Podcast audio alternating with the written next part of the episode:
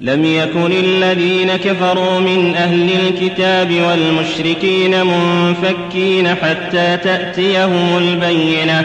رسول من الله يتلو صحفا مطهرة فيها كتب قيمة وما تفرق الذين أوتوا الكتاب إلا من بعد ما جاءتهم البينة. وما أمروا إلا ليعبدوا الله مخلصين له الدين حنفاء ويقيموا الصلاة ويؤتوا الزكاة وذلك دين القيمة.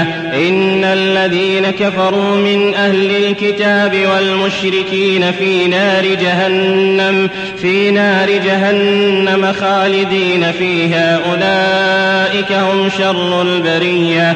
إن الذين آمنوا وعملوا الصالحات أولئك هم خير البرية. جزاؤهم عند ربهم جنات عدن تجري من تحتها الأنهار. خالدين فيها أبدا. رضي الله عنهم ورضوا عنه. ذلك لمن خشي ربه.